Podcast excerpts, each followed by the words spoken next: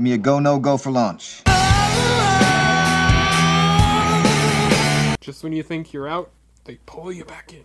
I was going to say something that was not true. I, I don't know why we do these. Let's make film history. We are go for launch.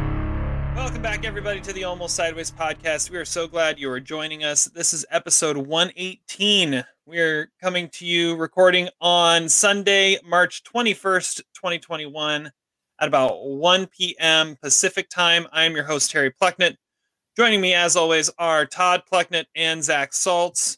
Uh, we are recording during March Madness, so we're going to try and get in and out of here fairly quick so we can get back to watching some basketball. But how broken are your brackets, guys? Broke. My champ is gone. Yeah, I had Thank Michigan Sister State. Jean. I had Michigan State in the uh, Elite Eight. That was pretty bad. They, they lost the play-in game, Yeah, dude. dude. I had I- Abilene Christian winning, so I'm I'm proud of that. I I had a decent first round, but like my yeah, I can't get a whole lot of points now. Yeah, I picked all the wrong upsets, and I'm I'm losing. I've lost half my final four. So I think we just overthought this. Why don't we just go with the Pac-12? I mean, we are a I know. Pac-12 podcast. What? I what actually would- had the Pac-12 performing pretty well. I just didn't think the Beavers were going to keep it going.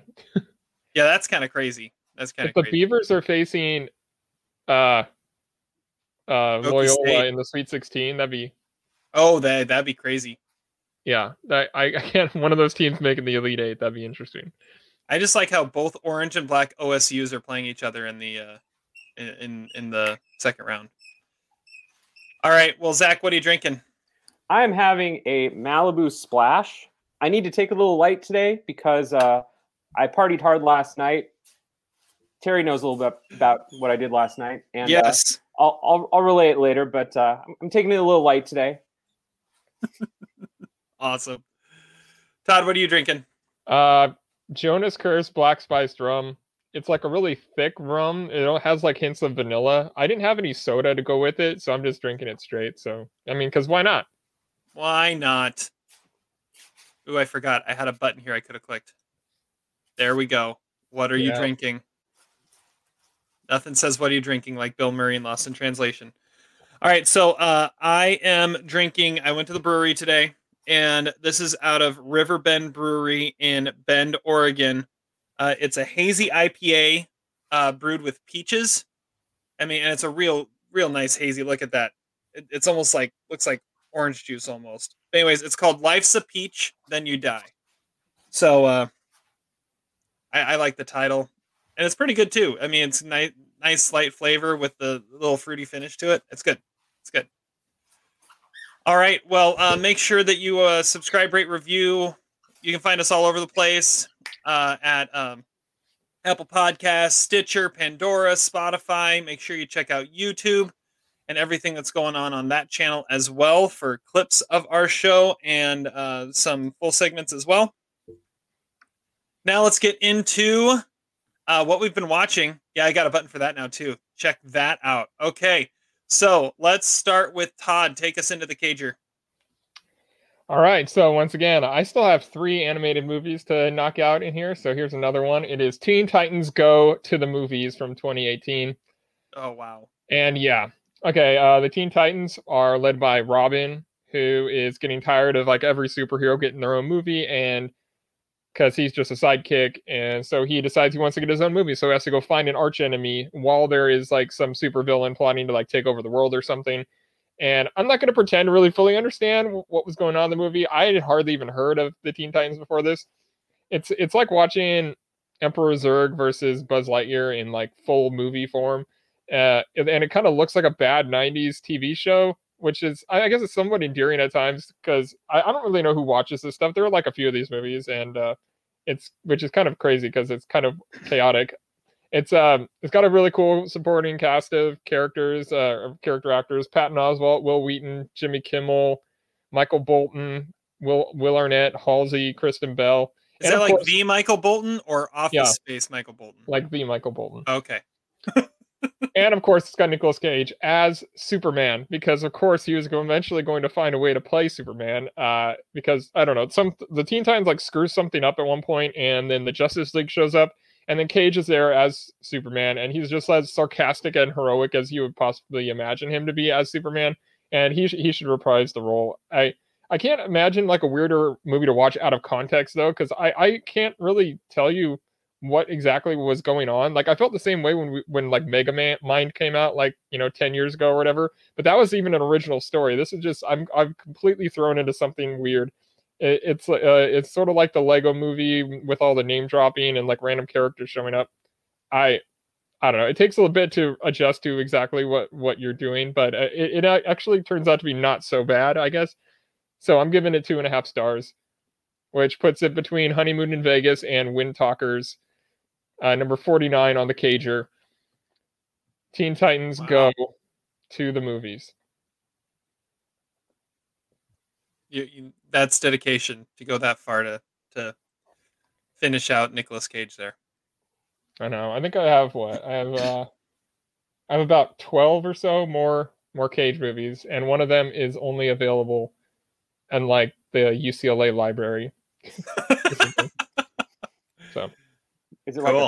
a, a Carmine Co- Coppola, you know, student film, or, or not? Uh, no, it's a, it's like a re-edit of the one Dying of the Light or whatever that movie Terry had me watch. Oh yeah, It's like a re-edit of that Paul Schrader movie called like 211 or something. It's- So yeah. that's interesting. No, it's Dark. Dark. 211 is a different one. Either way, yeah. Some of these I don't know how I'm gonna ever watch, but I'm gonna give it a shot. Nice, nice. All right, well, I'll go next uh, for what I watched this week. So my anniversary watch, going back 30 years, 1991. Uh, it was nominated for three Oscars. And let's see if you guys can get it. The three Oscars it was nominated for are art direction, costume design, and supporting actor.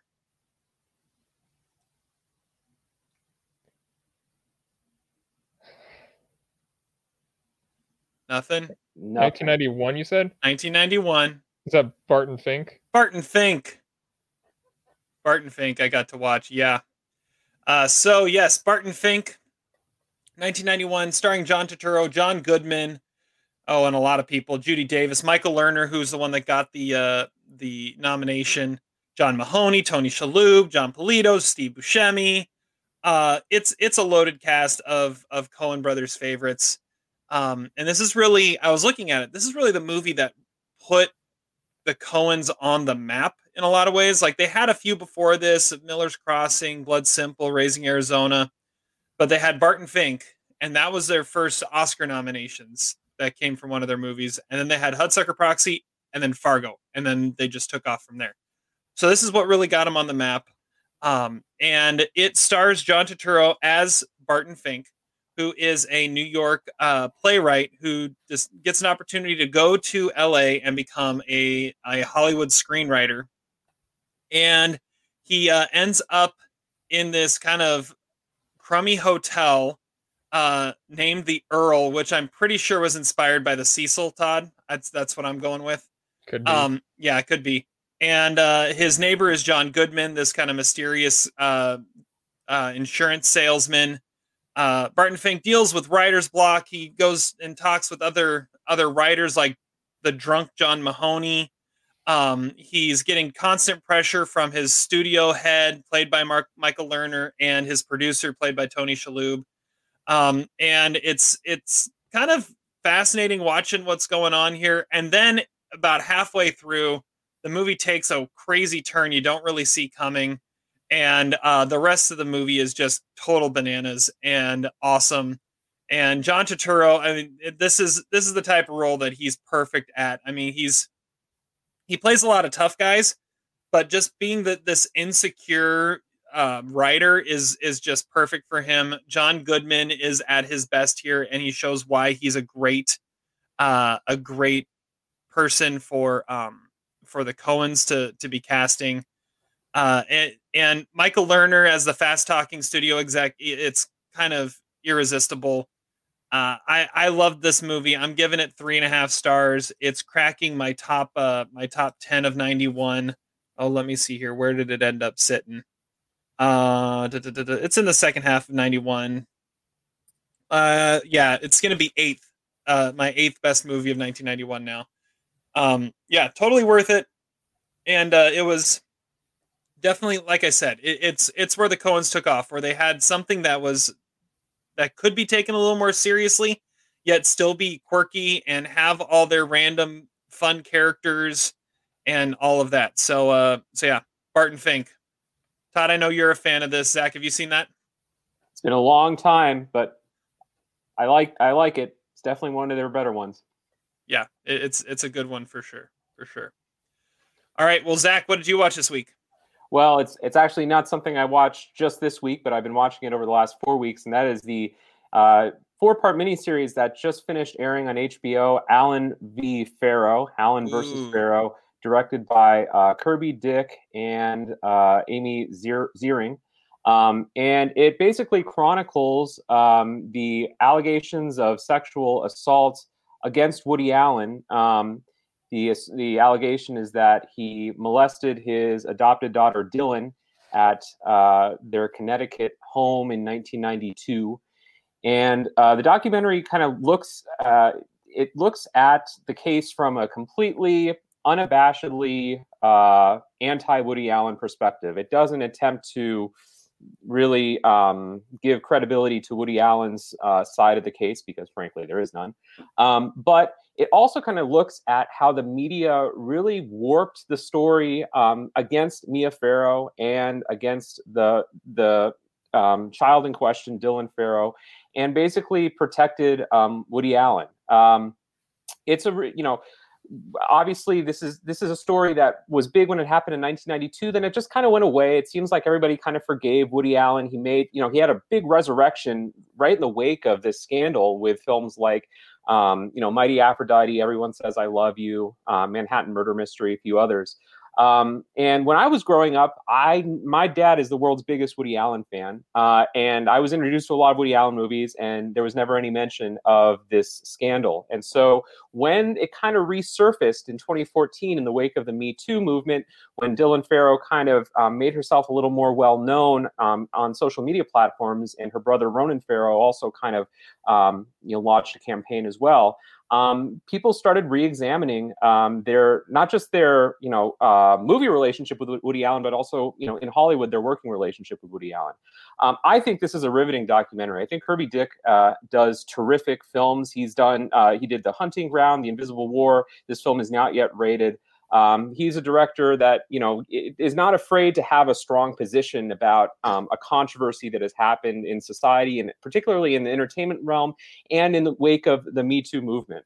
Um, you know, I can't I, can't separate the artist from the art, uh, and I can't really watch a Woody Allen movie anymore. And watching this documentary makes me feel as though people who say that it's not as tragic as what Dylan Farrow has had to go through in her life. And um, Woody Allen really comes off as a total piece of garbage in this documentary. And again, I'm sure you know it's selectively edited. I, I know, um, but you know I think there's there, there's still some ambiguity about it. You know, I I was always familiar with the fact that he took this polygraph test test that he allegedly was able to pass, but the documentary completely kind of dismantles that. And um, I, I think, like uh, Leaving Neverland, the Michael Jackson documentary, it's an important work to be seen by consumers of mass media and culture. And uh, I really applaud Dylan Farrow for being brave and sharing her story, and Mia Farrow, of course, whose career ultimately was pretty much kind of ruined by this uh, this scandal and this tragedy um, as well. So it's a fantastic uh, mini series. I don't know, I get I give it four stars, I guess, but um, it's definitely worth checking out. And I applaud HBO for having the bravery to to put it out. Now, simultaneously, I see that they still have some Woody Allen films in their catalog, which they should just get rid of. But uh, I think it's really, really profound and uh, meaningful work. Nice, nice. It's a tragedy because you know we're going to do a power ranking later in this episode, and there were like a couple of Woody Allen movies that I would really think about putting on the power ranking list that we're going to do, and I, you know, I just I can't separate it. And this movie or this documentary really just reemphasized the discomfort around him and what a sleazeball he is. So, so you don't, don't think you can watch his movies anymore, or you don't want to? I just I don't feel comfortable doing it. In part because he plays such a prominent role. And maybe if I were to watch something like Interiors, where he's not an actor in it, maybe I would be, be able to separate it a little bit more. But like you know, Annie Hall, Hannah and her sisters, those were always my two favorite Woody Allen movies. It's just it's so hard and uncomfortable to watch them now. Well, I'm sure Manhattan plays a way differently. now. Oh, absolutely. And the documentary really goes into Manhattan specifically. Yeah. Yeah, yeah, that one. I, I think I, I'm definitely one that can that can separate, but I think it definitely gives a different tint to the art. Mhm. Um, when you when you know some of the the backstory of the artist, and I think I, I want to say TCM right now is doing a, a series like once a week where they're looking at some some movies that can be Yeah. Kind of Gone the re- yeah they looked at Gone with the Wind and some Mhm. other ones that um how does history how how does time look at these the what's actually being shown here a little differently so um I, I think it's a fascinating way to look at it. I, I, uh, but my opinion is you don't necessarily get rid of it. You have it as the conversation starter. Oh, I absolutely agree. I don't think we should remove his movies from the catalog. We should remove like Song of the South from the catalog, okay? But like Woody Allen movies, I think have such a you know significance in the popular culture. In fact, Kirby Dick and uh, Amy Ziering talk about that. They actually interview people like um, uh, Alissa Wilkinson, who I think is the best critic in America right now, and she talks about the significance of Woody Allen on the film industry. You can't just cancel his movies and him too. So it's a really di- difficult um, thing to do that you know you have to kind of make up on your own. But this move, this documentary re- reinforced the idea that uh, I, you know, it's really difficult to watch his movies now, and he's not someone who you should be proud to admire. I, I, I should tell my dad that. All right. All right. Very nice. Very nice. I have not watched any of that. I, I should go back and, uh, and check it out. It's riveting. It's uh, e- easiest four hours you'll ever watch. And that's coming from Zach, who has trouble watching anything that's longer than an hour 45 right now. So, Oh, absolutely, yeah. all right. All right. Well, that is what we've been watching. Now let's get into our featured reviews. And this segment is going to go a little differently uh, this week because of last week. So last week, um, we had Todd and Zach were able to make it to the theaters to watch a movie, and I didn't. So I'm going to be reporting on that. And then Zach forgot to watch a movie that we'd agreed to watch that Todd and I talked about. So Zach is going to be reporting on that before we all talk about a movie that we watched this week that was nominated for an Oscar that we didn't quite get to. And we didn't even talk about Oscar nominations on this podcast, but maybe we'll get to that a little uh, at another time. And I'm sure it'll come up a little bit when we get to that movie too. So I'm going to go first with this uh, because I got my first trip back to the movie theaters this week since the pandemic hit. Uh, the last time before this was last March. I went and did a double feature of The Way Back and Emma. Quite the double feature I had. But uh, I went to I went to the theaters and uh, and saw The Father, uh, which is what uh, Tonzak talked about last week. Uh, I I took my headphones out. I wasn't listening to anything that they said, and I still actually haven't listened to that segment. Maybe we'll rehash a little bit of it here. Um, but uh, I did post on on social media as I was going in, um, as I was walking in the theater. The the tune that was playing in my head was "Hello Darkness, My Old Friend." As I walked into the dark room, it's like, oh, this is just so nice. So, yeah, uh, I'll say I was in an empty movie theater. I was the only one in there. I think somebody else stepped in for like ten minutes and took a seat. So I'm guessing he like got out of a different movie and just snuck in for like ten minutes and realized he didn't want to watch a movie about a man experiencing dementia, so uh, he left. Um, but The Father is a brilliant film. It is absolutely stunning. Anthony Hopkins, Olivia Colman. Uh, Anthony Hopkins plays uh, plays this man who is slowly losing his memory, losing his mind, entering dementia, and Olivia Colman is his daughter who's trying to take care of him. Uh, but the the creativity they use in playing this out is is outstanding. As I was watching it, I'm like, this is like like half away from her, half memento.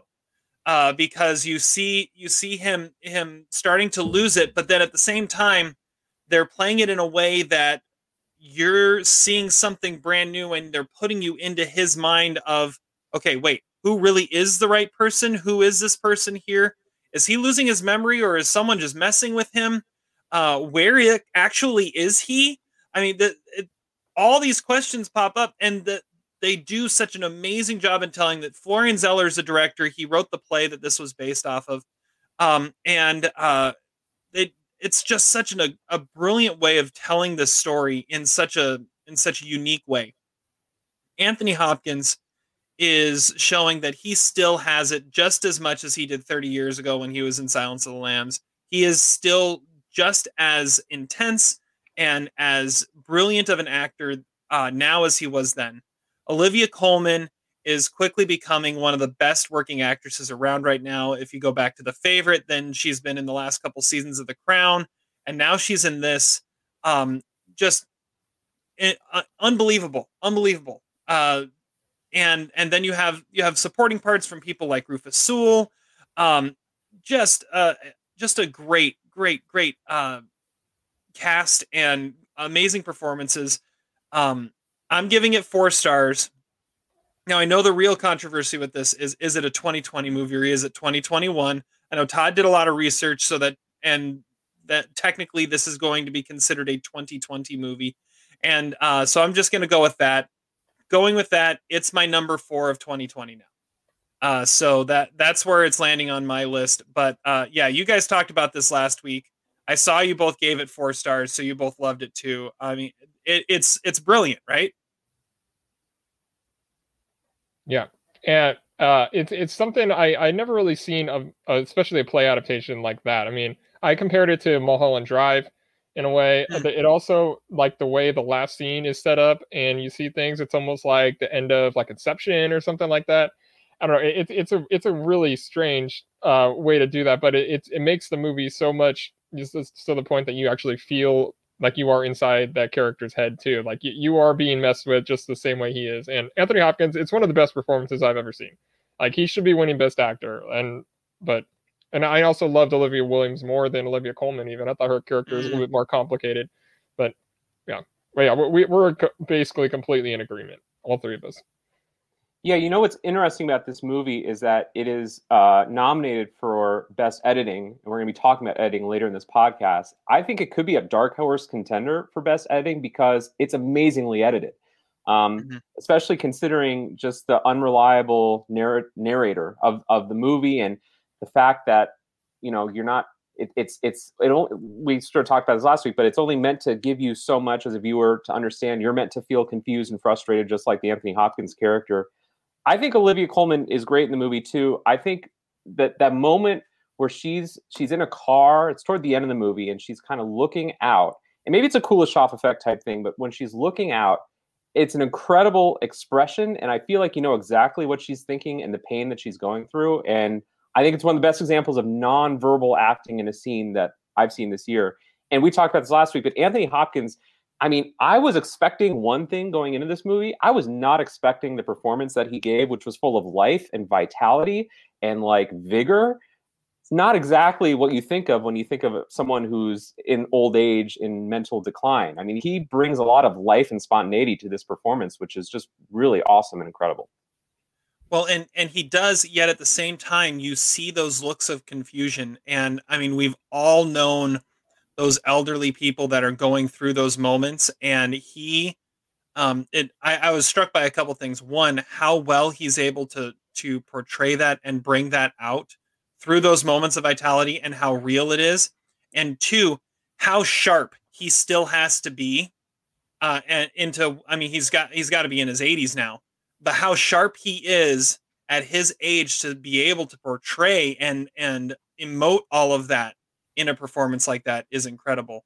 You mentioned the editing nomination. I was really impressed by the production design nomination, and it's very, very subtle. But there's so many things that if you're not paying attention, you'll you'll miss. And um, I, I just love the fact that this got six Oscar nominations, including Best Picture. When uh, like all season, one of the things that that, that was said about the father is, are they going to campaign this? Like it, it, was it the campaign was almost non-existent. There were there were disasters with screeners getting out.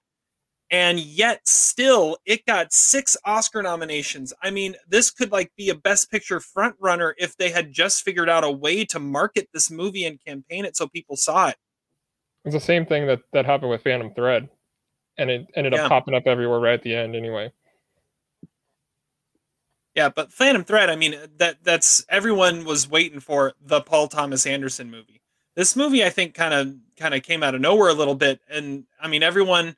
It was at Sundance last year, and coming out of that, all everyone was just talking Anthony Hopkins, Anthony Hopkins, Anthony Hopkins, and now, I mean, picture, actor, supporting actress, screenplay, production design, editing. I mean, it's all over the place.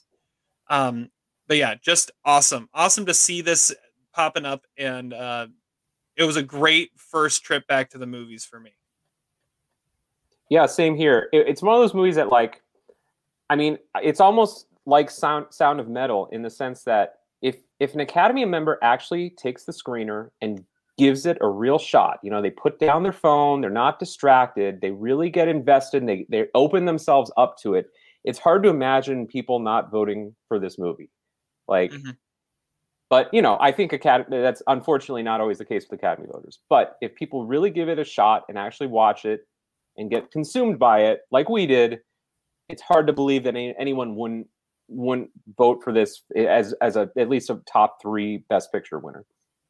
Yeah, uh, of the of the best picture nominees, I've got it third. So, all right. Well, I'm glad we're in agreement on that. Thrice approved. It is only in theaters right now, so if you have theaters open around you, um, and and it's not playing in all the theaters because it is such a small movie, but if you can find it, it's worth going to see as soon as you can. Go check out The Father. All right. Well, that was uh that was the new release that we talked about. And then last week Todd and I did a come to the stable review of a 1971 movie celebrating its 50th anniversary, Investigation of a Citizen Above Suspicion. Was nominated for screenplay then and the year before it won foreign film. Zach, you watched this, I believe, last night. Tell us about the movie, uh, your experience in watching the movie, and uh, and everything you thought about it. All right, so I went into this movie with three distinct disadvantages. Number one is that I already heard both your and Todd's review of the movie. Number two is that I watched this movie with March Madness on. Now, I don't know if you've ever tried to watch a movie while also simultaneously paying attention to Abilene Christian in Texas, uh, but that was a feat in itself. So uh, I, I apologize to the dead filmmakers of this movie. I should have given it more attention. And number Even three, a foreign film, a foreign film. You read subtitles while watching basketball. Well, you read my mind, Terry. That's my, my third point, which is that when I bought this movie on Amazon, it was the dubbed version. Now, I don't know. Did you guys get the subtitled version? Like, Yeah. Yeah, wow. Well, you know, I, I, I, I borrowed the the Criterion from the library. Yeah, same here. see, my library does doesn't didn't have it for some reason. It's one of the criterions that I don't own. Um, and you know what? That that says everything you need to know about the disadvantages of uh, streaming. Okay, screw screw you, Amazon. The dubbed version was awful, and it, it's a reminder that um. I, I haven't seen a dubbed movie in quite a while. Um, dubbing really only works when it's like Japanese anime, and even then, it's pretty pretty questionable. I will say that um, Italian movies in the 60s and 70s oftentimes were dubbed on their native track. So I don't know, maybe if that was, maybe that, you know, it wasn't a sizable disadvantage, but the dubbing in this movie was pretty bad, especially because the main character of the police chief was dubbed by someone who sounded like, like they were in a John Wayne movie. They literally had like weird American expressions like, easy there, cowboy, or uh, what in the Sam Hill you doing? Like, really? Wow. and and and then his girlfriend had a very like Sophia Loren Italian accent. So that was just like way off. I liked Todd's review uh, last week where he compared the, the main actor of this movie to what what did you say, Todd? It was um Zach Uh, Efron Zac with a Efron. Liev Schreiber comb over. I thought he was a little more Jon Hamm, um, but I can I can see where where you're coming from. Um, I didn't really like this movie that much. I thought it was it was pretty dull, pretty boring. I thought the points were pretty obvious. Uh, I agree pretty much uh, with both of you with your criticisms of it. Now the music, we do have to talk about that because uh, I texted Terry in the first five minutes of this movie and I said, "You weren't kidding about the Boeing's. I'm turning this into a drinking game." And uh, let me tell you, that is not a good idea, especially when you're trying to watch basketball at the same time. So, um, needless to say, uh, I did tune out for, for a, good part of this movie. However, and, and this is, uh, you know, what you said last week too, Terry. This movie has a really good opening scene. It has a really good closing scene. We don't need the hour and a half or hour 45 minutes in the middle. I think we get the we get the murder, we get the confrontation with the other cops at the end where he, he signs the confession. I think we get the idea. Um, I read somewhere, I read in one of my film review books that uh, it was um, what what did they call it? It was like a uh, a oh I can't remember what the, the, the term they used was so perfect, but it was like an endless sermon or something like that. Like the movie feels very proselytizing and sort of obvious in its points, and it's kind of a ripoff of Z in a lot of ways. So I gave it two stars while recognizing that I wasn't fully invested in the movie. And uh, we should just put boings, you know, throughout this podcast just to wake us up every once in a while. Boing. That's the only thing that got me through this movie is waiting for the next boing. Uh, I do like though when that when he packs up to ostensibly go to jail, he does take some bourbon with him. I, I like that. That was I thought a smooth move.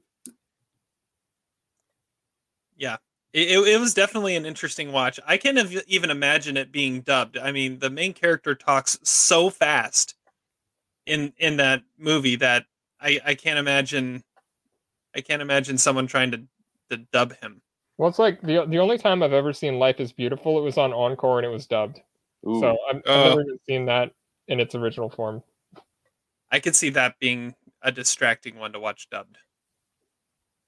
Yeah, I feel like you know there's that scene in Jackie Brown when Melanie and Lewis are watching that dubbed Rutger Hauer movie on TV. Like that's every every dubbed '60s European movie I watch, which is not a lot. I think of um, that scene from Jackie Brown. So maybe somewhere Melanie and Lewis would watch this movie dubbed. All right. All right. Well, that's It's not- investigation. It, it's But not a it's not a very good movie. Sorry. Yeah. A disappointment. And the other three foreign films that I had seen from that year, El Topo, The Wild Child, and something. Oh, Le Cercle Rouge, which I actually own on Blu-ray right here. Uh, one of my rare Criterion Blu-rays are much better foreign films if you're looking for a, a great foreign film from 1970. I, I think I, I think you should get the Criterion and then watch it again. I agree. I I think I'm being a little disingenuous to the movie. I mean, just the fact that it has a Criterion means that you it deserves don't- another shot from you. Don't you think it could have just been the first and the last scene, and we get the point? Well, the middle part is all like this, like avant-garde, like Yeah, s- like sexy, like it, it wants to be a weird- Godard film. Yeah, it's it's yeah. But I mean, I I kind of I kind of dug it. I wish there was more like procedural stuff, but It, it would have been like a great Romanian movie from 10 years ago. Yeah. I like it. I, I it, it need the middle needed more for sure. All right. So that's investigation of a citizen above suspicion, 50 year anniversary. If you're really interested in it, you can find it. It's it you can rent it apparently streaming dubbed. Did they have the actual version or just the dubbed version? Just the dubbed version. And uh, I think we do need to give shout out to Ennio Morricone for that score because my goodness, man, that was that was like intense. That was an experience. Yes, yes, it was. Okay. Well, now let's get to uh, the uh, one of the few movies. I, was- I was texting Todd today. I think we what do we say? There were five movies that were nominated for an Oscar this year that none of us had seen, and this one doesn't even qualify because Adam had seen this one before. Um, but yeah, five movies nominated for Oscar that none of us had seen going into Oscar nominations. Um, and we decided to pick one that the three of us hadn't seen and talk about it here. So, Todd, tell us about Best Visual Effects nominee Love and Monsters. The day of the monster uprising was the day I lost everyone. Only a small fraction of humanity survived and moved underground. I've been scanning for Amy the entire time. And now I finally found her. Joel! Hey. Joel! Amy, is that you? Oh my god! Okay. Love and Monsters is directed by Michael Matthews. And it follows this guy named Joel, who's played by Dylan O'Brien, who lives underground in a shelter. And he's lived there with this colony of people ever since like monsters took over the world. And so he's kind of like easily frightened. He has like no skills. Uh, and so, but he wants to get back to his girlfriend who's like 85 miles away. All he ever does is been able to talk to her on the radio. So one day he just says, screw it. And he's going to go do it, even though everyone says you can't do that because you'll, you know, get killed. But he gets joined along his way by this grizzled old man, played by Michael Rooker, and a young girl, played by Ariana Greenblatt, as, as well as a dog who has more skills than he does and is more adaptable than he is. I don't. Uh, Dylan O'Brien looks like, or he's. I mean, well, he kind of sounds like Sam Rockwell, but he uh, he acts like Jay Baruchel, but he and he's like ten years too old for this movie. Uh, I'm not really familiar with his work. Like, I didn't watch the Maze Runner movies. I haven't seen his Teen Wolf show, but he's just another face to me. And he's a really bland actor, but he does really sound like Sam Rockwell. But if it was like Alex Wolff or someone more polished, it would have made his character more interesting. But I think the movie uh, it feels sort of like a lost movie from like the mid 2000s. The visual effects seem outdated already, and I'm not really sure how it's Oscar caliber stuff. Like the monsters look cool, but it looks totally corny in that environment, and everything just looks completely fake. Michael Rooker is really good at playing in the apocalypse after The Walking Dead. They just cast him in basically the same part here. Ariana Greenblatt is like the girl in Logan or any other like badass little kid that they put in these kind of movies but it's a yet another like apocalyptic romance. I'm not really sure how this became a like a, a, genre that that but they do it a lot. Warm Bodies or like Zombieland in some some ways have the same tone and the same humor and kind of look the same. It the giant bugs around every corner to me reminded me of like Honey I Shrunk the Kids or something. And yes. but it also has the same kind of like like a uh, level of intelligence with the script. It's like really well worn territory. It does really nothing to differentiate it from that but I, I kind of had fun watching the movie anyway. They, they they keep making these movies for a reason, and uh, I think it probably would have been like a big like two weekend top of the box office kind of thing if it had the opportunity. But instead, it's just like a forgettable like technical Oscar nominee that I don't know if I ever would have watched otherwise. But I, I still can't say that I didn't I wasn't entertained by it. Two and a half stars. You know, it's fine. Yeah, I'm giving this one three stars. Uh, I I I love this, and you you mentioned Zombieland. That's kind of what I was thinking when I was watching it. Uh, is it's uh, it was kind of a reimagining of Zombieland, and where Zombieland leaned more into the just ridiculous violence and and being over the top comical. This leaned into having a huge heart, and uh, and I that's kind of what I took from it. Um, I hadn't really seen Dylan O'Brien in anything either but uh, I thought I thought he was he was great in, in this part. Uh, I I enjoyed the, the the journey he was on. Michael Rooker is awesome in that role, and I think every movie instantly gets more fun when Michael Rooker shows up. Um, and uh, yeah, I it's it's impossible not to really be entertained by a movie like this. And so yeah, three stars for me. Zach, how about you? Uh, yeah, you know, um, it it seemed it's a Zombieland ripoff. I mean, that's the that's the two word review. Uh, you know, this this movie wants to be really funny. You can tell, you know, in the first they they're very proud of the first ten minutes of this movie with the writing. They think that they're so hip. When you know Zombieland was doing this twelve years ago, this movie would I guess was in development. It's been in development since like 2012, which kind of re- re- reinforces Todd's idea that this is a movie that already feels dated. Um, I will say, you know, the setup was kind of interesting. I don't know. Uh, for, for a while, I thought that Dylan O'Brien was the actor from 1917. And uh, what was also kind of interesting is I felt like this movie basically was the same story as 1917 for long stretches of it. Um, but then I realized that he was not the actor, and this movie is not as good as 1917. Although 1917 would have maybe been improved with you know giant crabs and jellyfish ro- roaming around. And this movie should have just been one shot. I get it now. Yeah, um, I don't know. This movie it kind of has ADHD. It's like the writer can't really commit to one idea. So like there are you know 15 minute segments that seem to go one one place, and the the, the screenplay just kind of gives up on it. Um, yeah, I like the Zombieland parts with the little girl and Michael Rooker. I mean, I love Michael Rooker too. Henry Portrait of a Serial Killer. If you haven't seen it, check it out. Um, but uh, in the end, I, I mean, when you introduce your your uh, antagonist in the last act of your screenplay, probably a bad idea. And um, you know, it just generally was pretty lame. Again, hard to watch this movie with March Madness on. And uh, I have not seen any of the other visual effects nominees, improbably. Uh, this was the only one I'd seen. So, my question for both of you, because I feel like this, the visual effects in this movie were not very exceptional. Let's take this movie out. What what do you put in instead? The Invisible Man. Mm, I, I, I, haven't seen Invisible Man. I have not, but I've heard either. that one was good. I um, know. Um, um, I know. Mank was one that was going for a spot in there. It had very subtle visual effects in like background. I mean, that there's a good chance that that was probably sixth. Wait, you saw Tenet, Zach? No, I haven't seen Tenet yet. Oh. Oh, okay. Never mind. We've had so it's one of those I'm just holding it. off on. I just I, I'm not interested. I'm not interested in hearing in in, in uh, audible dialogue for two and a half hours. Um, the the one that I would put in is uh, Palm Springs. Let's make it happen, man. Come on, that had some good visual effects in it.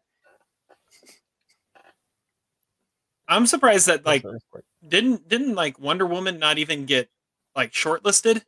It's a it's a strange year. There's not there's not like a 1917 big budget action movie that's getting a lot of traction at the Oscars this year. So Well, I that's just recently watched sort of Greyhound. I think that would have been a, a a good inclusion, but Yeah, that would have been that could have been a good one too. I'm glad to see Midnight Sky pop up in that category though, because that had for for all that that that movie's shortcomings, it had really great visual effects. Yeah. I mean, I'm looking here. There's like there's like no movies that came out that maybe the one uh how about the one with the pill and Dominique Fishback? Project Power. Yeah, there we go. let's go. with that. Let's go with that in there. Throw Project Power into visual. That effects. actually had some pretty good visual It effects. did. Uh, so or the one with Charlize Theron where they never grow old. That one had decent visual Oh, the old guard. too. Um but I don't know. I mean, if you're this this one seems so random. How is it any less It random than those two movies? So It, it, was a very at least random those two movies were better. Yeah. I mean, it got it got this nomination, and it got three other nominations. Period. Period. In the award season, it got a best science fiction fantasy movie nomination at the Critics' Choice, Critics' Choice Super Awards, Ooh. and uh, best costume design in an international feature at the CAFCAD Awards. I don't even know what that is. Yeah, those costumes were really intense. I really liked uh, Dylan O'Brien's plaid shirt. Um, what is the wh- CAFCADs? Todd? I'm what looking would, this up. What would you say is the front runner for best visual effects right now? Uh, I gotta look at the list again. I really Love and Monsters, Midnight Sky, Mulan, One and Only Ivan, and Tenet. Probably Tenet. I don't know. I mean, I would probably say Mulan, but Tenet is would be the one that'd be more the traditional choice.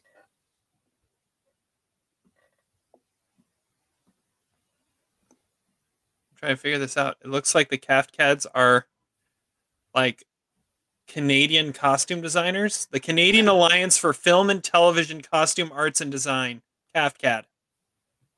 There you go.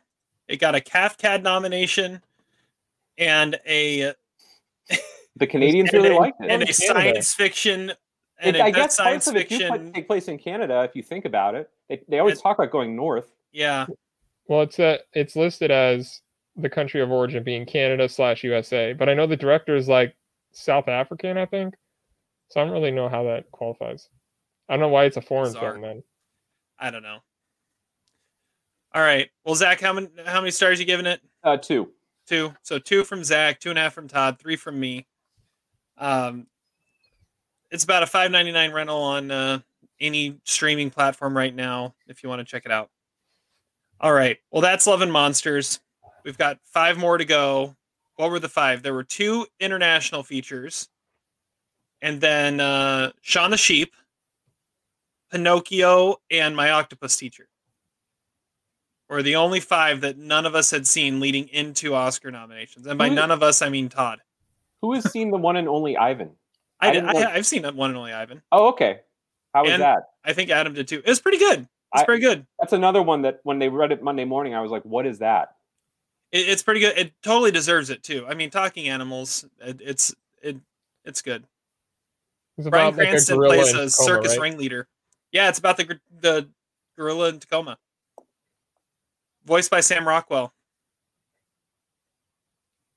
Yeah, it, it's worth a watch. It's a good it's a good family movie. Talking animals always a good recipe for success. Talking animals and Bryan Cranston. I mean, What? Wasn't Dolittle? Wasn't that an Oscar eligible movie? yeah, yeah. I mean, they could have gone that way. All right. Well, let's move on from that and let's get into our power rankings now. And Todd, you won power our, our power rankings game uh, last time. So tell us what our category is. All right, so I went with an all-time list kind of thing because we talk about that every once in a while, and it, becomes more like a Mount Rushmore kind of thing or like a weird discussion. So I decided to do a power rankings on it with a slight caveat. So we were doing the all-time best film editing in movies, but it can't be one of the Oscar-nominated movies for best film editing. So it narrows it down a little bit. And so the obvious the obvious choices like, you know, Pulp Fiction or Raging Bull or whatever are ineligible. And then Terry decided to tack on, why don't we do one per decade? I'm like, okay, we'll make it even harder. Uh, but we all it'll it'll be an interesting conversation because it'll be a really wide range of movies, and I don't know if there'll be any overlap, but uh, should be fun. Yeah, it made it made kind of made it impossible because basically what I ended up having to do was like make a best of every decade list and pull the top one off and and go from there. I have no idea how we're going to predict Adam's list, but no. Batman, it's, animated Batman. There we go. Telling my strategy right now. All right. Well, uh, let's see here. Let's start with Zach. Give us uh, number five on your best non-nominated editing movies. Uh, where do I start with this? When, when Todd first announced this list, I was like, okay, cool, editing, yeah, whatever. But then the more I was like trying to research it and really think about my list, I was like, well, how do you know if something is well edited? I mean, obviously, there's like you know JFK and you know uh, if it like United '93 rapid cuts like Bourne Supremacy. Okay, well that that's good editing, right? But like for the you know, those movies typically have gotten nominations, so like how do you know if something's well edited? Well i mean sometimes there's director's cuts that show that the studio intervened and actually the movie was well edited. And case in point you know the snyder cut which i don't think any of us have watched but i think the consensus on it is that it was actually you know Zack snyder editing it was probably a better idea than the studio taking aim at it and it made it actually more coherent and watchable um, but you know, also at the same time, like editing so much relates to the quality of the screenplay, the directing, the lighting, the cinematography, and of course the acting. So it's highly subjective. And of course, editing has traditionally just uh, omitted a whole bunch of foreign film, uh, foreign films historically. So I don't know what to do with this list. It, it, it's it's a strange list, uh, but we're gonna have some fun with it. So I'm gonna start in the 1950s, and I'm gonna go straight into um, a foreign film that is a classic foreign film, gets discussed uh, quite a bit uh, canonically in terms of uh, a movie that demonstrates incredible continuity editing. It's also a movie that um, is not a quick paced uh, action movie. Okay, I think that's the easy route to think about good editing. Traditionally, good editing. And the movie I'm thinking of is Yasujiro Ozu's Tokyo Story from 1953. Uh, one of my all-time favorite Japanese movies. It's a classic, and it tells the story of an elderly couple who are uh, basically sort of actually there's a little bit of parallels with the father they are visiting their children and as they go from place to place basically they try to persuade their children to um, have them move in or ha- be able to accommodate uh, them living with them. And uh, the movie does not have a lot of fast cuts. It doesn't have a lot of action sequences um, but it also doesn't feel like an old movie. And I think part of that is because Ozu didn't really like using devices like dissolves or wipes or things that you would have seen in 30s or 40s American movies.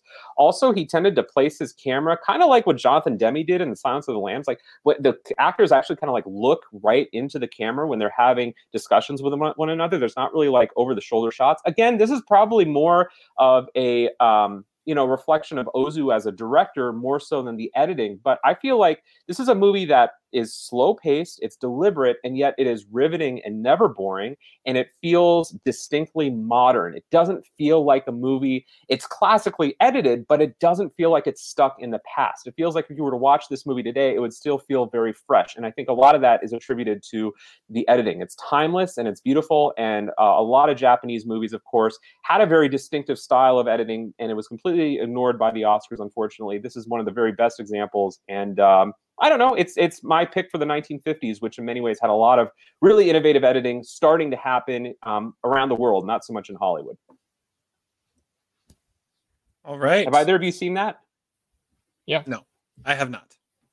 Yeah, it's not a it's not a traditional choice, or at least not what I would think of. But yeah, I mean, it's a great movie for sure. Yeah, I do not I mean, have I do not have the 50s represented on my list. It's a slow movie, but it doesn't feel slow. It feels compulsively watchable, which I think, if you were to ever say that about a movie, is a reflection of the editing. Good call. Okay. Uh, I'll go next. My number five. So I wanted to make sure, uh, as I was going through and thinking about movies that I would consider well edited, I realized I was thinking about some of the same filmmakers over and over again. And uh, whether it's it's their their direction leads well to to having a, a well edited film, or if they just have great editors, or they just know how to work well with their editors, or they just have a distinct style that gets edited well. Uh, I don't know, but there were uh, some some directors that kept popping up, so I wanted to make sure I didn't overdo any of them. Um, so I, I didn't pick multiple movies from from the same director, but this is one that is uh, it's my 2010 submission is uh is my number five. It comes from 2018, and I would say it's kind of a shocker that this wasn't nominated for best editing because my number five is First Man.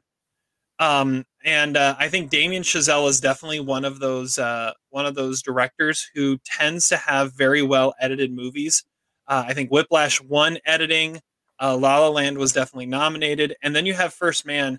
And um, when you are able to take a movie uh, that where you're, I mean, to be honest, where your main character is pretty bland and boring, and through uh, and just and that's not a reflection of the performance. It's just Neil Armstrong was a boring guy, um, and make it uh, riveting and compelling. Um, and then I always find it fascinating how space uh, space scenes are edited, and it, it's always worth watching uh, how that is done. And uh, and so yeah, it all of that wrapped up, making this movie as as, as great as it was, as compelling as it was.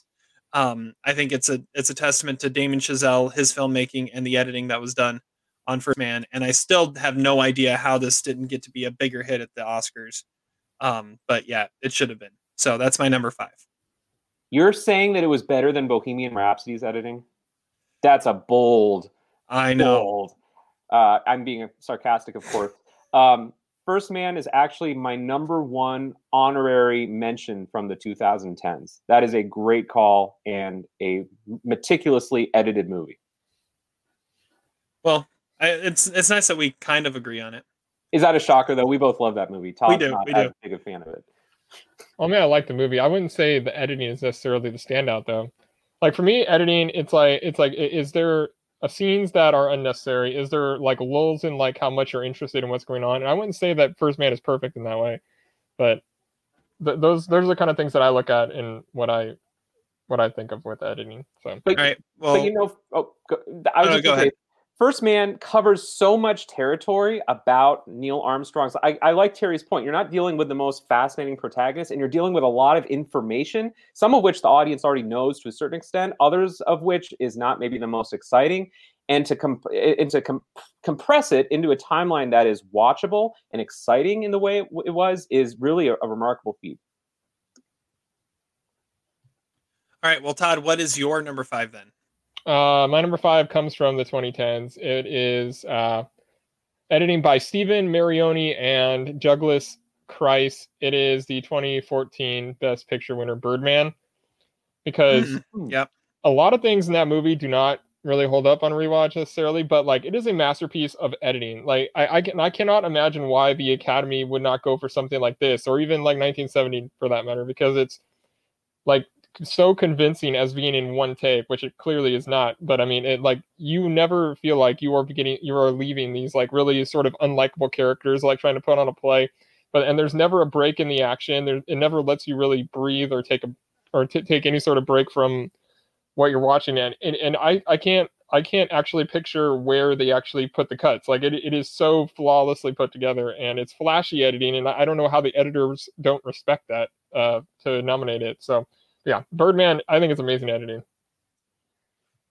Yeah, that that definitely made made my 2010s list as I was going through and just finding possibilities. It it was in the it was in the short list that I picked. Yeah, and it's I think it's a reflection of most people don't understand what editing is. They just assume that it's like really rapid cuts. And obviously a film like Birdman, uh, all the cuts are hidden, and so it's not like they're they're not there, but you have to be really skilled to be able to identify that. So it's an interesting call. I would I don't know if I would agree with it, but I like I like the concept of putting it on your list. I'll take it. And and I think I think Todd, you might agree with me here that uh, if we hadn't uh, put our arbitrary rules on this, our 2010 submission probably would have been uncut gems. But um, yeah, obvious. Obviously, that was going to be my, my number one. But why why do any why do any power rankings if we always know what number one's going to be? Exactly, exactly. That's why Fargo and Uncut Gems are now no longer eligible. Okay, Zach, number four. Okay, uh, number four. Well, I, I originally wanted a rule where uh, I didn't want to have any three hour movies on my list because that should just disqualify any sort of uh, credibility toward the editing. However, I'm going to break my rule because my number four film, which is my representative from the 1970s, uh, I think, even though it's a three hour movie, like First Man in a way, it compresses a lot of information and even more specifically, a lot of characters, 24 characters in um, to be specific, over a five day period. And that is from 1975, Robert Altman's Nashville. And I wanted to put a Robert Altman movie on here because Robert Altman's style, I think, is very much um, you know concocted through the editing um, it's mo- you know overlapping dialogue right? And these it's not so much about the shot selection. A lot of his camera work is like kind of mo- moving kind of, kind of slow fit, zoom in steady cam sort of stuff. But the overlapping dialogue i think is really uh, something that is significant in altman's um, filmography. I think mash got a nomination. I'm actually a, a bigger fan of nashville. So we see that aesthetic in a lot of stuff today. Um, it's meant to disorient you, but it's also meant to immerse you in the story. And no one was better at it than Robert Altman. And Nashville is his best film. And uh, you know, again, it, it, goes from character to character. They sometimes have you know vague relationships with one another. They interact in surprising ways. It all leads to this kind of culminating scene at the end of the movie that is again shocking and still really resonant. Um, you know, 45 years later. Um, and uh, you know, it's it's all through the editing. I mean, a lot of Altman's movies weren't heavily scripted. A lot of them were improvised, or they kind of did like storyboards. They weren't necessarily about the dialogue. You don't think about great dialogue in Altman movies. You think about the concept.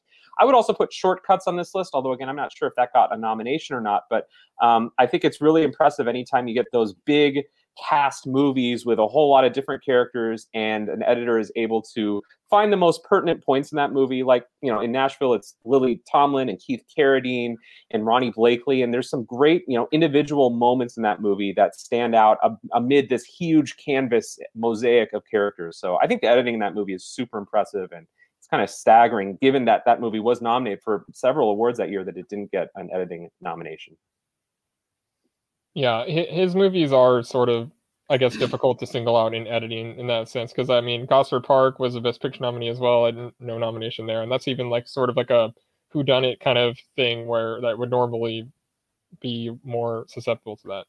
I mean, th- this is speculative, but I would imagine editing an Altman movie would have been tough because maybe like Terrence Malick, I feel like he was a director that just kind of went for it even if it wasn't in the screenplay. And so you probably had a lot of footage and you just kind of went off his own impulses and to put something coherent together. And, and sometimes his movies were not coherent. Um, but something as, as deep as Nashville, I think is really impressive. Have you seen Nashville, Terry? I have not seen Nashville. That'd be a great deep dive sometime. I have a feeling I may be assigned it soon if I uh, if I lose trivia today. Quite, quite possibly. Also, very sadly, a Criterion movie that just went out of print, but very much worth seeing for those of you fans out there. There you go. There you go. All right. Well, number four on my list is going in a completely different direction from uh from First Man. Um, this is my '90s submission, and I think one of the things that, uh, if you have a well edited movie, it's shown in how um, something simple can be made extremely intense simply by the editing. And so my 90s submission is the Blair Witch Project. Mm. Um, I, I, think sneakily a very well edited movie and a very well put together movie. I mean, this is a movie put together on this tiny, tiny little budget with handheld cameras in the forest but it is one of the scariest, most intense movie watching experiences you'll ever have. And it works because because of the editing that's able to put it all together in this uh, in this great way. And so um, the '90s were tough to pick one from. Like you had you had Tarantino movies that weren't nominated for editing. You had Linklater movies not nominated for editing. Um, and but I I couldn't not go with uh, the Blair Witch Project. I, I had to go uh, with that one. It it was the one that had to be the the submission from the 90s. So uh, um, you had this small time movie make it big, and I think the editing was was one of the main parts of that. So, uh, yeah, what do you guys think of that? It's uh yeah, I mean, it's an interesting choice. I'm not sure. Yeah, I mean, I don't know how much there was actually was to edit out in that that movie. they might have it might have been all the film that they shot.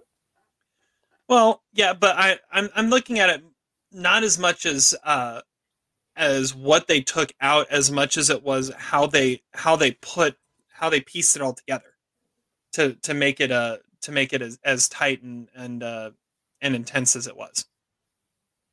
Yeah, I mean, I'm a big defender of that movie. I don't really think about the editing with that movie as much. When I think about that movie, I think just about the the handheld and the maybe the, or the overall cumulative effect through the acting and. But um, you know, I, I don't know. I, I kind of see where you're coming from. All right, Todd, It's, number it's, four. it's not the '90s movie I would have chosen. I was wondering what was happening, Zach. You completely switched locations. Yeah, I yeah, felt, It sounded felt- like you were like like uh, I don't know, changing it up a little bit. somebody. I mean, we, we were getting we were, we were enjoying having you be able to grab a criterion for you know every single uh, movie you mentioned, but yeah, that's not going to be able to happen. But uh, maybe you know, it was kind of like an ode to the Blair Witch Project and like the you know, like uh, the camera moving around and lots of You weren't on ambient camera. noise. you weren't on camera, dude. Yeah, I know. Oh, we could just hear you. Yeah, we could just hear you. All right, Todd, number four. Uh, my number four is the from the 1950s. It is uh, Stanley Kubrick's The Killing, edited by Betty Steinberg, and which is I think ar- arguably Kubrick's best movie. Uh, it's one of his first movies, and it really set the stage basically for like Tarantino's whole career. It's kind of the first non-linear storyline to really be more mainstream, and it's one of the most like intense movies I've ever seen. And it's really it, it actually is really short and compact and it, it has all these stories that are interlocking um, and nothing ever feels out of place and that's a testament to the editor. It's it's about like a heist at a racetrack and these uh, all these storylines coming together and until it like gets this crescendo of a finish. I i love the killing and i think it's one of the best movies of 50s and it, i think it's one of the five best editing jobs of all time regardless of if it uh, if it was nominated or not. But it, i mean it really was like a a movie that set up a lot of other filmmakers for how they make their movies. Yeah, I, did Kubrick disown The Killing? I can't remember. I, he was not a fan of his like '50s movies, was he? I can't remember if that was the one, or was it kill, Killer's? Uh, not Killer's Kiss, or um, I, I'm, yeah, I'm not Sure. sure. The Killer's Kiss, Fear and Desire, The Killing, those are all around that time. Okay, I've not seen The Killing in a really long time, but now I want to rewatch it. Uh, I I wanted to go with some Kubrick films um, on this list, but actually se- several of them got nominations. Kind of interestingly enough. Um, also, another director who would have been extremely difficult to edit for. I mean, when you're dealing with a pathological perfectionist, maybe he wasn't that way so much in 1956, but didn't like Eyes Wide Shut like take two years to edit or something like that. I mean, it, it- when you're talking like you could interpret this list, this power ranking, to mean like the toughest job that an editor would have had, you know, and editing a Would that be any had to be up Fincher there. movie where there's like, you know, 100 takes of every scene? Yeah, exactly. Yeah, same with Kubrick. All right, Or Malick? Yeah. Zach, number three. Okay, my number three is a movie that um, I just I didn't even think about adding it to my list because I just assumed it was nominated or maybe even the winner for best editing in 1960. Um, it was not. The winner in 1960 was The Apartment, which is a good movie, but let's get real, okay? You don't think about the the, the editing in The Apartment. It's like just a cool Jack Lemmon, Shirley MacLaine movie. Uh, the movie 1960 movie I'm thinking of is far more influential, far more famous, and a movie that they actually made a documentary about the editing, and that is, of course, Alfred Hitchcock's Psycho. I Merlot. wanted- Ah, shoot. We're on the Merlot thing still. Yeah, I didn't realize that was still a thing. Dang it! I wanted to talk about it. You, All right, you well, we'll will talk, later. about it. Yeah. Well, Well- well, I'm, I'm sad we had that overlap. Okay, we have 'Cause one. there were other '60s movies I wanted to go with too, but oh well. Okay, guess it. All What, right. what was the obvious choice? Yeah. Okay. So uh, How did that not get nominated? I have no I- idea. Well, Yeah. we'll talk about that. All right. Well, uh, my number three is another one that uh, might be Merlot because I have no idea how it didn't get nominated. And uh, that is my submission from the 70s, 1976 is Taxi Driver. Um, Not Merlot. Honorable mention. honorable mention. Okay. Well, there we go. Well, Taxi Driver. Yeah, I don't know how this didn't get nominated for for uh for editing. Um, it, it's it's one of the few Scorsese movies that hasn't, but uh, it, it's it's brilliant. It's a brilliant film. We've talked about it before. We've done a deep dive of Taxi Driver, uh, and uh, I don't know what else I can really say about it. it. It's a it's a brilliant film. It's put together great. It's it's very well edited, and uh, as many of Scorsese's movies are, I think he's one of those filmmakers that always has well put together films like that. And uh, when I saw that there was one that hadn't been nominated for best editing, I had to include it. So uh, yeah, Taxi Driver. That's my number three. Yeah, we talked about this on our deep dive, but I mean, that movie got snubbed like everywhere. It Yeah. Scorsese was not nominated, Schrader was not nominated, editing not nominated, cinematography not nominated. It's ridiculous. And it was the best picture nominee. It, it's it's it doesn't make any sense. I don't know All if right. it's the first Scorsese movie I would go with that wasn't nominated. I would actually maybe consider Mean Streets before it, but I certainly understand where you're coming from. I actually haven't seen Mean Streets. I think Mean Streets is a little more frantic in its editing, whereas Taxi Driver is, I think, a little bit more conventional. But All right. it's not to say that it's a pretty gaping omission that it was made. So Okay, Todd, number three. Uh, my number three comes from the 2000s. Uh, it's kind of obvious why it wasn't nominated. We kind of talked about it on our last podcast about how Oscars that don't really nominate foreign films for other awards when their the eligible window screwed up. It's four months, three weeks, and two days, uh, which I think is one of the most memorable experiences I've ever had watching a movie. I, I I've only seen it once, but I remember every minute of it. It's almost like in a way that people talk about Requiem for a Dream or something like that. You don't really want to or need to watch it again that's the way I feel about this because it is so it's like a fly on the wall kind of situation of this like woman in Romania trying to get an illegal abortion, and it, it, it never feels less than authentic, and it is so deeply intense, and you you never get a breath during this movie. It's it, it and it, I looked it up. It didn't even get nominated at the Romanian Oscars for best editing, which is just even stupider. I have no idea. It is a super claustrophobic movie, and uh, it was one of the first ones I thought of. All right. Good call. Good call. great call, great movie. Again, right. you know, the Oscars don't nominate foreign films for editing, so Yeah. I mean, it's a whole treasure trove of movies. You could make this just all maybe it's, yeah, a, a along with the decade kind of gimmick. We should have just done non-American movies. Or just all American movies, or what? N- No, none, no American movies, and that way we wouldn't have all picked the uh, Psycho, Oh, which That's apparently we've all picked. Apparently, yeah. All right, Zach, number two. All right, number two is where I'm going to get in some trouble. Um, all right, so uh, number two is a movie that um, has a grand total of 259 votes on IMDb. It's my it's my uh, my submission from the 2010s, and it's a movie I've never seen. So I have a feeling, and it's Todd's probably not even going to consider it a movie. So I'm just getting ready for the arguments right now, but I need to explain it, and it is called The Clock, and it is made by Christian Marclay. Have either of you heard of this? No. Okay, so The Clock is a movie that is 24 hours long, and it is That you a- haven't seen. that I haven't seen, and it is a montage of clips from different movies over the course of movie history. And every clip that's included in the movie has an example of a clock in it. Now, you asked why I changed my setting. Well, I have a clock right over here. So, like, my screen right now could be a part of Christian Marclay's The Clock. This would be at the moment that is 413. And so every scene that you see in the clock you see a clock somewhere in frame that shows you what time it is. So not only is it like this crazy 24 hour installation piece, but it's actually a working clock.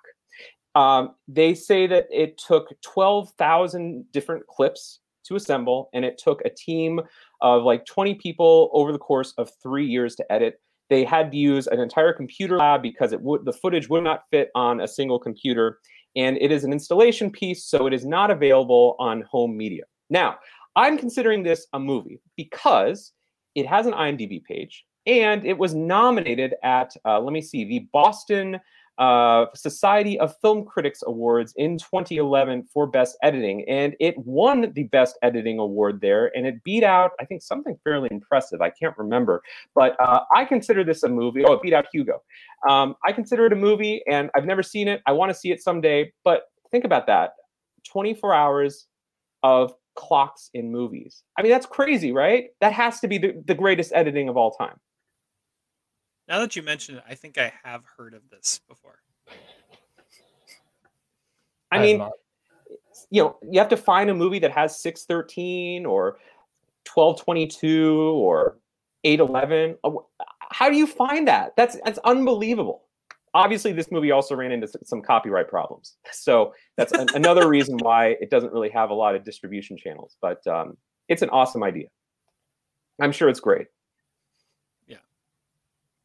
All right. Are you? Does that upset you, Todd? Are we? Um, uh, is my list disqualified? I mean, it's a movie. I mean, the fact that you haven't seen also it is a working new. clock. You've done that before. That's true. All right. All this right. is not a video game. That's a, yeah. If we if we get a best editing video game from Adam, I'm gonna be mad. Yeah. Okay. Um, my number two is my submission from the 2000s, which I I realized was the hardest call to make was what movie to pick from the 2000s because there are so many great edit, greatly edited movies that were not nominated in the 2000s. Uh, but the one I had to go with was the one that probably the editing is the most noticeable and used to the greatest effect. It's a movie Todd mentioned just a little bit ago, and that's Requiem for a Dream. Um, and uh, I, I wanted to go with some with some other things and and add it in there but when it came down to it if we're talking editing nothing really beats requiem for a dream. Um, like i said the editing in there it it's like the most noticeable but it every time it and it's really when they when they shoot up and that's when when you notice it. And the way it uses it in that way and then also with the with the tv with uh with ellen burstyn's character it is the editing becomes almost like a character in the movie. And it um it it is a fascinating use of editing and uh had to had to be on this list. So um my number two is uh is requiem for a dream.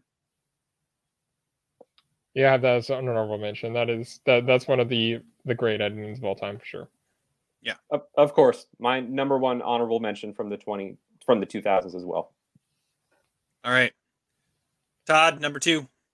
Uh, so my number two could be somewhat a controversial choice because the editing was controversial in it. Uh, it is direct, editing by Allan Hynek, Gerald Greenberg, later by Tony Kaye, and later again by Edward Norton, and that is American History X. Because uh. obviously, when you have that many people working on this, it's going to be a tortured process, and somehow the movie still is like masterfully put together. And I, the first cut of the movie evidently was like 20 minutes shorter. That's what Tony Kaye had pulled out of what was originally edited, and then the studio got Norton involved, and he made the eventual cut that we see now. That that's more closer to two hours. And Kaye eventually disowned the movie, but he's a madman. I have no idea what why he doesn't like this movie. He's nuts.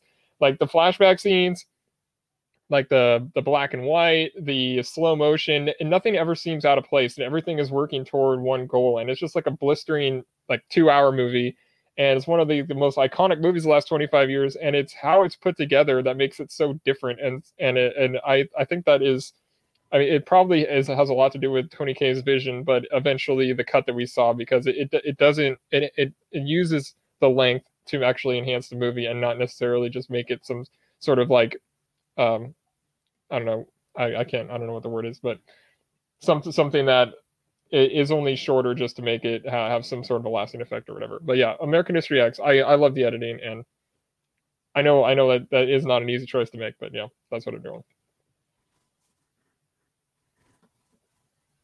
Not bad, not bad. Yeah, I mean that's one that's definitely I would put it in the like sort of flashy category. You recognize the acting. That's or editing. That's one of the tough things about this list is that some of the best edited movies have continuity editing, which is invisible editing. If you if you notice the editing, that's a problem. It's like a pilot flying a plane. You know, if you're noticing what the pilot's doing, that's probably a problem. But in the case of American History X, which draws a lot of attention to itself, uh, to kind of get your mindset in the characters' minds, uh, you know, it probably it, it's it works pretty effectively. Not one that I would choose, but I know Todd's a huge fan of that movie, so I get it. All right, Zach, number one. Okay, so my number one um, is uh, my selection from the 2000s, and uh, it's you know when I think about uh, great editing experiences, I want to be visually assaulted at uh, the movies. Uh, Requiem for a Dream certainly did that, right? Um, if you know, and again, this is not if it's going to be something that's using continuity editing. Um, this is a movie that very much does not use continuity editing. It's also documentary, which I'm almost a little surprised that no one has mentioned yet. Uh, it is probably my favorite documentary of all time, and that is Dear Zachary: A Letter to a, uh, his, a Son About His Father. The director, producer, narrator, and editor of the movie is Kurt Kuenne. And uh, I don't know how this guy assembled what he assembled, but he took what had to be um, hours upon hours of home movies of his uh, uh, protagonist in this story, Andrew Bagby, who at the time he had made the movie had been murdered. And so he's looking at all this archival footage, but then he actually does interviews with people uh, throughout Andrew's life it's also a movie that uses like some stop motion animation and motion graphics in really unique, interesting ways. This is a movie that uh, wears its heart on its sleeve. It's the total opposite of something like Tokyo Story. It is blatant, it is in your face. Uh, the editing is uh, frenetic and noticeable and passionate. Um, you know, Walter Murch has this idea about editing that there are six um, principles of editing, and uh, the most important thing that you can do as an editor when deciding to make uh, the cut from one shot to another is the emotion of it. And Dear Zachary is an, maybe the most emotional experience I've ever had watching movies, certainly a documentary. And uh, it's because of just how many shots there are and just the crazy editing that this guy does throughout the movie it is so impactful, so emotional, and um, it's all because of the editing. And you know, you can think of some other documentaries that do it too. But uh, what what this guy had to go through to assemble the footage and put it in a way that was coherent, but also artistic and intuitive and moving is uh, just amazing. So it was kind of like always going to be my number one pick. Yeah, ed- uh, editing in documentaries is a, is almost a different category, but that was one that I was actually thinking about mentioning as well. And I mean, I know like Hoop Dreams is nominated for best editing, and I know that like OJ Made in America at some critic places was winning best editing and stuff. I don't even know if it was eligible at the Oscars, but like it, th- th- those things are sometimes even more impressive than than what you see in in uh, narrative movies. I almost went with the documentary as my 2000 submission, but it wasn't Dear Zachary. It was Man on Wire, which is another great great use of editing. Very different use of editing. Very, very, very different. Yeah. Also using archival footage from a long time ago in a way that is really upfront and captivating. Yeah, and what I like about that one is how it how it mixes the archival footage with the interview footage and and makes it almost suspenseful and intense and playful in in that way. But Dear Zachary is absolutely something like that is has to be mentioned when you're talking about editing. So all right. Well, uh I think it's now time for the three of us to talk about Psycho. Um, yeah. because it's it's number one on my list. Todd hasn't mentioned it yet, so it's number one on his list, and Zach still wants to talk about it. So let's talk about Psycho. Um, uh, the the one thing that I will say is, uh, yeah, again, Zach mentioned how was it not, not nominated for editing? You have possibly the most iconically edited scene in all of film in Psycho, and it is not. It wasn't nominated. Like the like the the shower scene in Psycho is like the one of the most iconic uses of editing ever, and and it wasn't nominated. I mean, it that that's just the one tiny example of what makes this film such a greatly edited movie. But That that that's the main point I wanted to make with that. Todd, how about you? Yeah, I mean, uh, like you said, I mean, they, they pretty much off the main character in like 30 minutes. And then after that, like it becomes something different and it, you never feel out of place and everything you are con- constantly surprised by what's coming next. A lot of it is obviously credited to Hitchcock, but in the, in the but at the same time, it's it's about the rhythm of the movie and there's really no movie that has the rhythm of Psycho and that's that's just how how everything plays off the previous scene and it yeah, I I I don't I don't know how else I'm supposed to talk about this. Zach, how about you? Yeah, and the, the documentary that was made about it is called 7852, which refers to the number of cuts and the number of camera setups in the shower sequence. Uh, one of the reasons that it's so famous is because in 1960 you couldn't show a naked woman and you couldn't show blood, and uh, Hitchcock got away with both through the use of really um, strategic editing. But I would also, you know, look at the first 30 minutes of the movie before the shower sequence, which is actually really kind of slow building. Like, you know, when Mary, when the Janet Leigh character like steals the money, like those shots are not meant. To, they, they certainly they're not flashy in the way that the shower scene is flashy, but um, it builds up suspense and you know this character's on the run and then she has the first encounter with anthony perkins which you know it's a tete-a-tete that is again very much like hinges on um, you know something underneath the surface that's really unpleasant and it's just about you know the editing right? And you have to put a hitchcock movie on this list somewhere so why not choose the one that's probably the most famous of his and probably the most egregious oversight in this category of all time. And it wasn't nominated for best picture somehow just crazy. Just crazy. Well, the Oscars kind of notoriously overlooked Hitchcock a lot of times. Like after they gave him a Best Picture win for Rebecca, wasn't it? And that yeah, they, they, they basically overlooked him. Times. Yeah, he was but they, for director here. I mean, obviously they, overlooked they his- thought this was more of an achievement of him and not necessarily an achievement of the movie or other people. yeah, involved his films were missing in a lot of places though for the rest of his career after that. Yeah, All it's, right. kind, it's Okay. kind of interesting because the 60s was like the easiest decade for me to think of movies on this list. Like I almost want to, you know, rescind Psycho and put uh I mean this will lead into honorable mentions, but like Bonnie and Clyde wasn't nominated and Yeah, like on my, that's- that's too. insane. I mean, that is also a signi- like historically significant editing in m- maybe a similar way to Psycho because the penultimate scene in that movie is so influential in its mixture of quick cutting and action and violence. So that's astonishing that that wasn't there. Along with Breathless. I mean, Breathless ushered in the new wave. It was the first movie that did that sort of again overlapping dialogue, non non-linear sort of um, you know non-continuity stuff. So a lot of influential stuff in that decade that the Oscars failed to recognize. All right, well, let's talk honorable mentions. Zach, you're first. What else do you have on your list? Oh well. Besides that, I also I didn't choose any movie from the '90s, um, but I had some that I wanted to mention: Natural Born Killers, The Truman Show, Boogie Nights, um, and oh well, Hoop Dreams got the nomination, so I can't put that. Um, I also thought about um, uh, let me see here, Old Boy from the 2000s, and Yeah.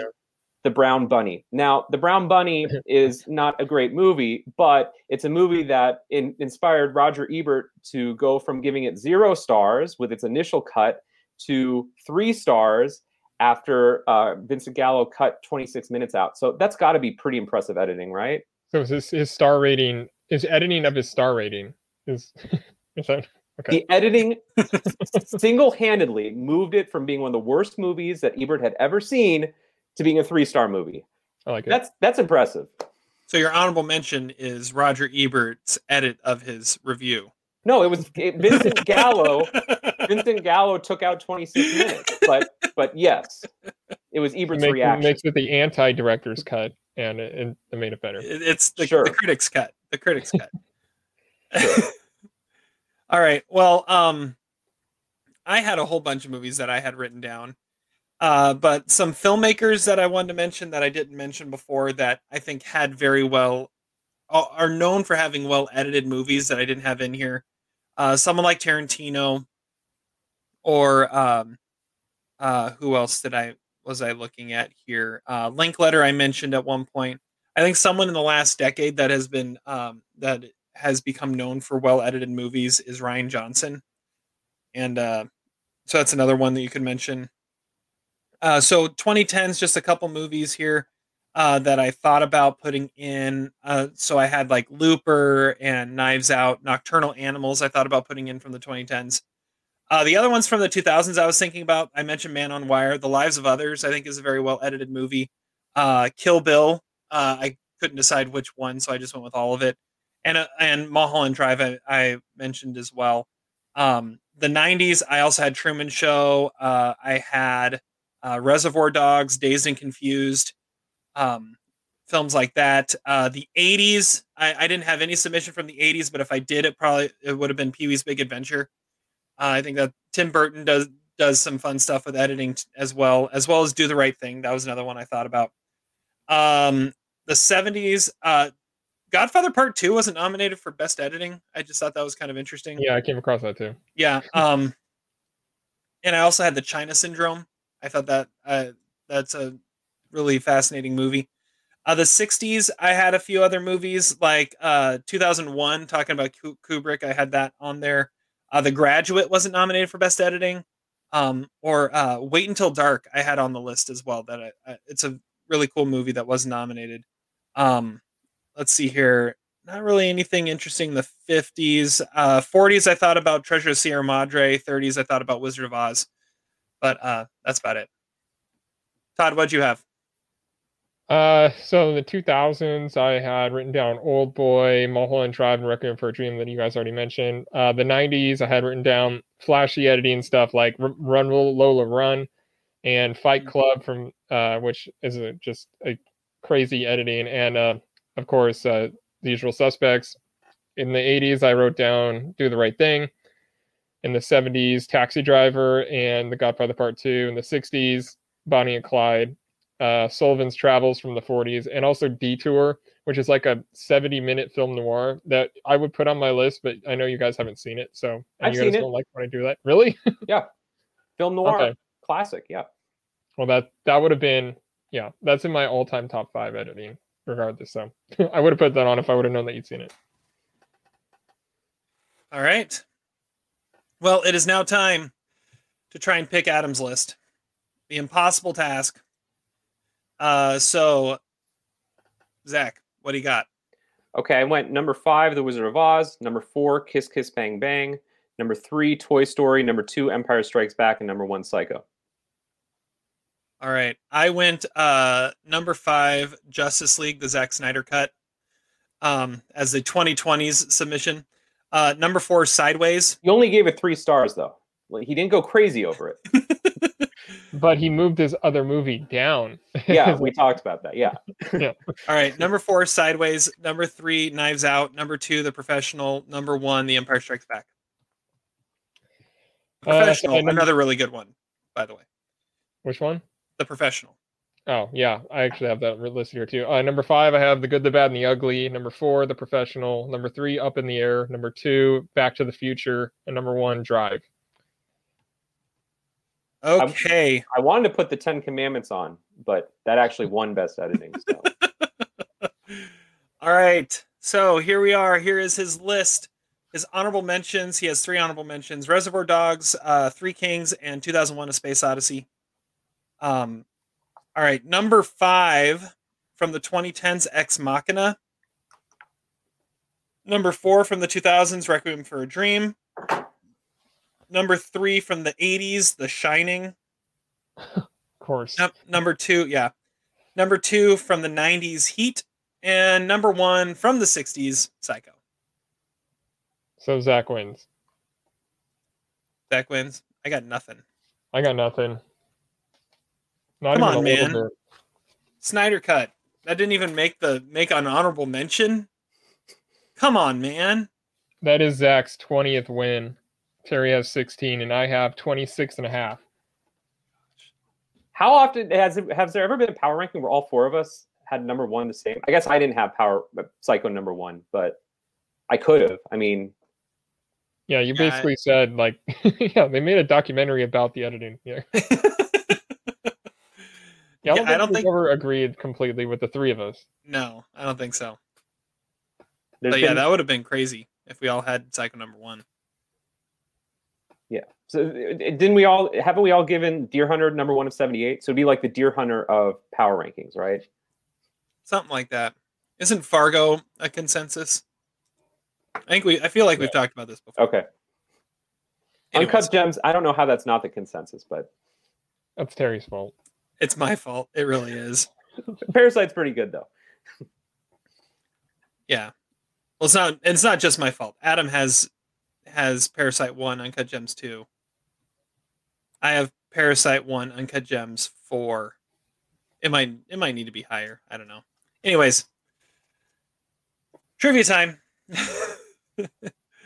All right. Uh, Zach is hosting trivia, which means he assigned Todd and I stuff to watch. Todd, you're first. What'd you watch? I watched the 1992 Carl Franklin movie One False Move, uh, which uh, is a movie that starts with this like violent scene in LA where three criminals are ripping off a drug dealer and they kill everyone there, and then they go across country to Arkansas to a safe house for where one of their families lives.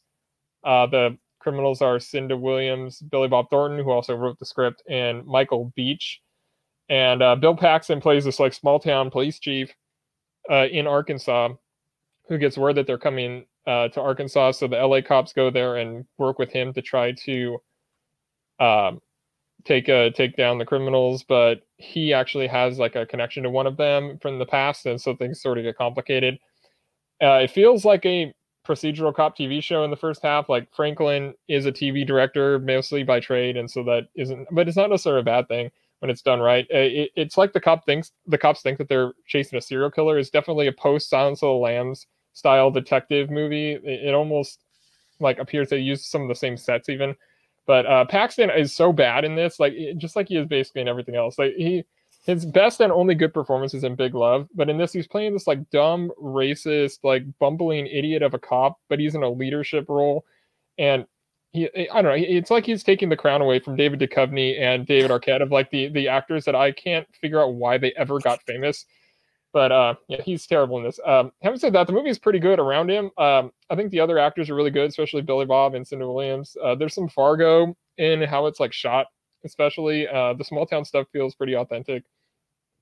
Uh, when they're like going to Arkansas, it kind of reminded me of like from Dusk Till Dawn, but like the fa- like pre vampires, but uh, with that, but with the cops chasing them. The dynamics in the group are pretty pretty interesting, and does have some surprises. It turns into like almost a noir in the end with like this like blaring 1940s style music and the the final shootout. It's a Todd movie for sure, but I, and I bet Zach would actually say it doesn't age well if he watches it again because like uh he kind of does that with all the movies we revisit, but like this one especially, there's like some things that similar to like Three Billboards or something that Zach wouldn't necessarily like.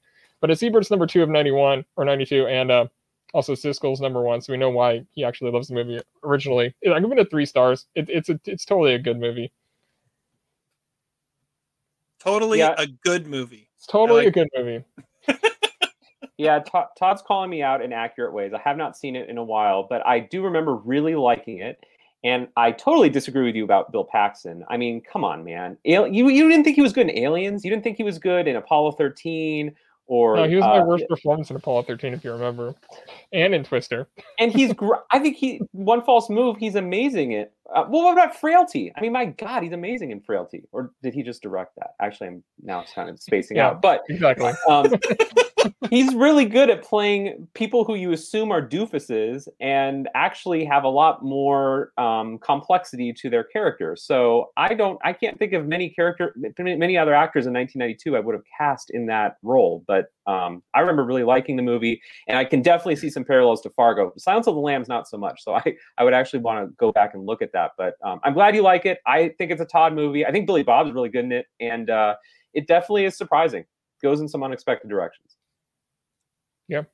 Totally a good movie. Totally good. I'm glad. Uh, all right. Well, now it's my turn. And uh, speaking of, as we just did, of unanimous choices in a year, this film is uh, notorious for keeping us from being unanimous in a year. Uh, actually, he Zach, you've never actually sent me an updated top ten of 2014, so technically okay. it's still unanimous.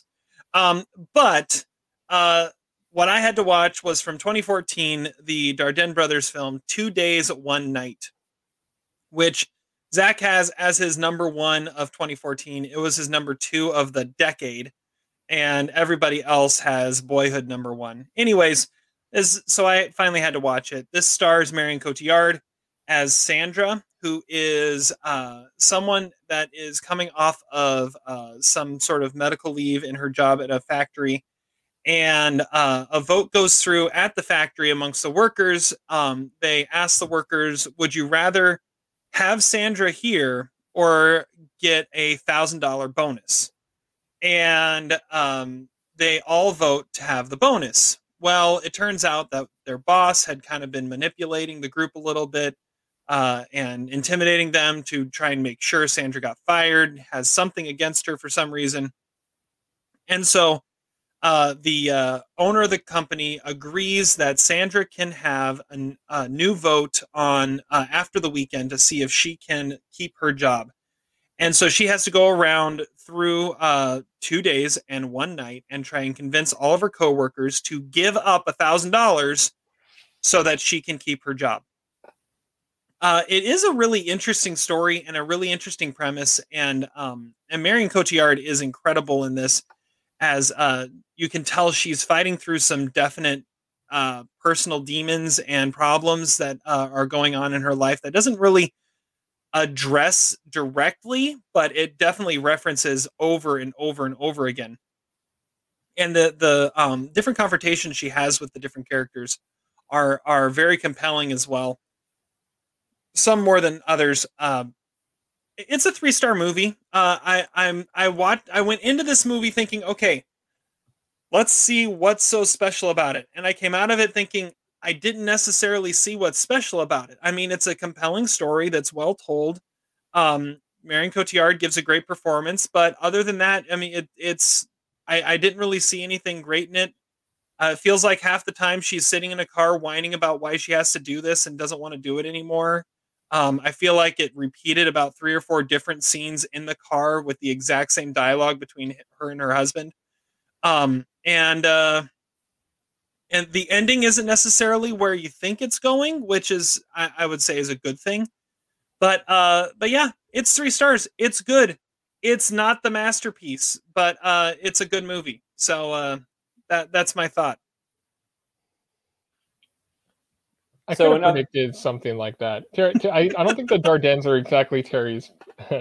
You know. I think this is the second Dardenne brothers movie I've seen, and the other one I watched uh, was The Child, and I kind of felt the same way. It's like, okay, I don't really see what the big deal is. I feel like Terry would love Lorna's Silence.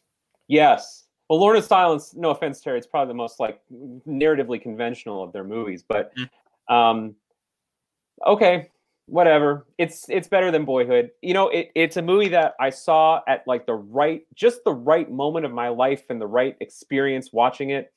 Um, but uh I think I, I- what why I suggested it for you was less about the Dardenne brothers, more about that it's basically like a French version of 12 Angry Men, which I know you're a big fan of. They were definitely like, I, you had to see some parallels there, right? The idea Okay, I that she has that. to she has to convince other people and basically articulate why they should change their mentality about something, and she does it in I think really interesting and complex ways. And uh, did you at least like the soccer guy? I mean, I, he was one of my greatest five minute performances. He's amazing in that movie, right? He, he is. He is good. He is good. I, I I I was looking for him after you mentioned him in your uh, in your best five minute performances. So yeah, that was good. I will say though, one one of the things that was that I was like, okay, how how the hell does this happen? Um, how does she go from uh needing to go to the hospital and getting her stomach pumped to like 10 minutes later getting out and going around and talking to people again? I mean, that that was it felt like that should have been at, like at least an overnighter in the hospital and and yet within like 10 minutes she's back out on the road going to find people. Because the title Three Days, Two Nights isn't as sexy. That's why. so she's she's this frail uh insecure person but gets superhuman strength. I mean i almost felt like at that moment it's like what i mean she's up against the clock. What are we crank now or something? I it's it was it was bizarre. But yeah no it's good. It's good Um, so yeah, three stars. Yeah, I mean, I can't. I know Todd recently talked about the most emotional experience that he ever had watching a movie. I think being in a theater, seeing that movie was the most emotional experience I've ever had in a movie. But I understand that other people wouldn't have the same reaction.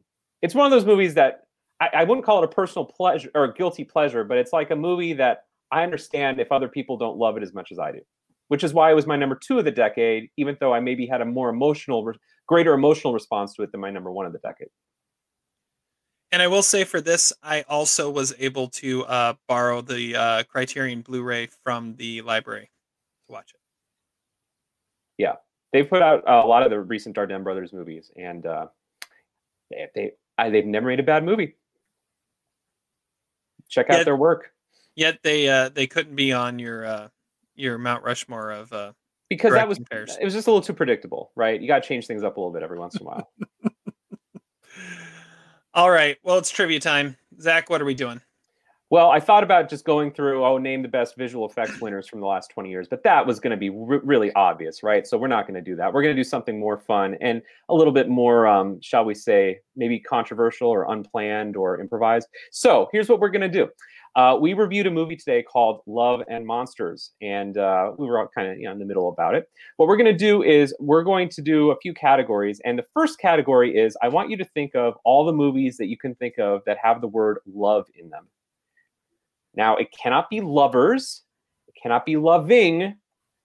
I will maybe accept loves plural, but you have to think of movies that have the word love in them. Now, this could go on forever. So I'm going to try my best to keep a clock running of, I don't know, say 15 seconds per answer, or else we're going to be here forever. So I'm going to try to keep that um, in mind. Um, and I will be checking to see if uh, if these are actual movies. Um, but you know, if hopefully uh, you won't need to be inventive enough to come up with your own titles. So uh, we're going to start with Todd. Um, give me your first pick, Todd. Love Actually.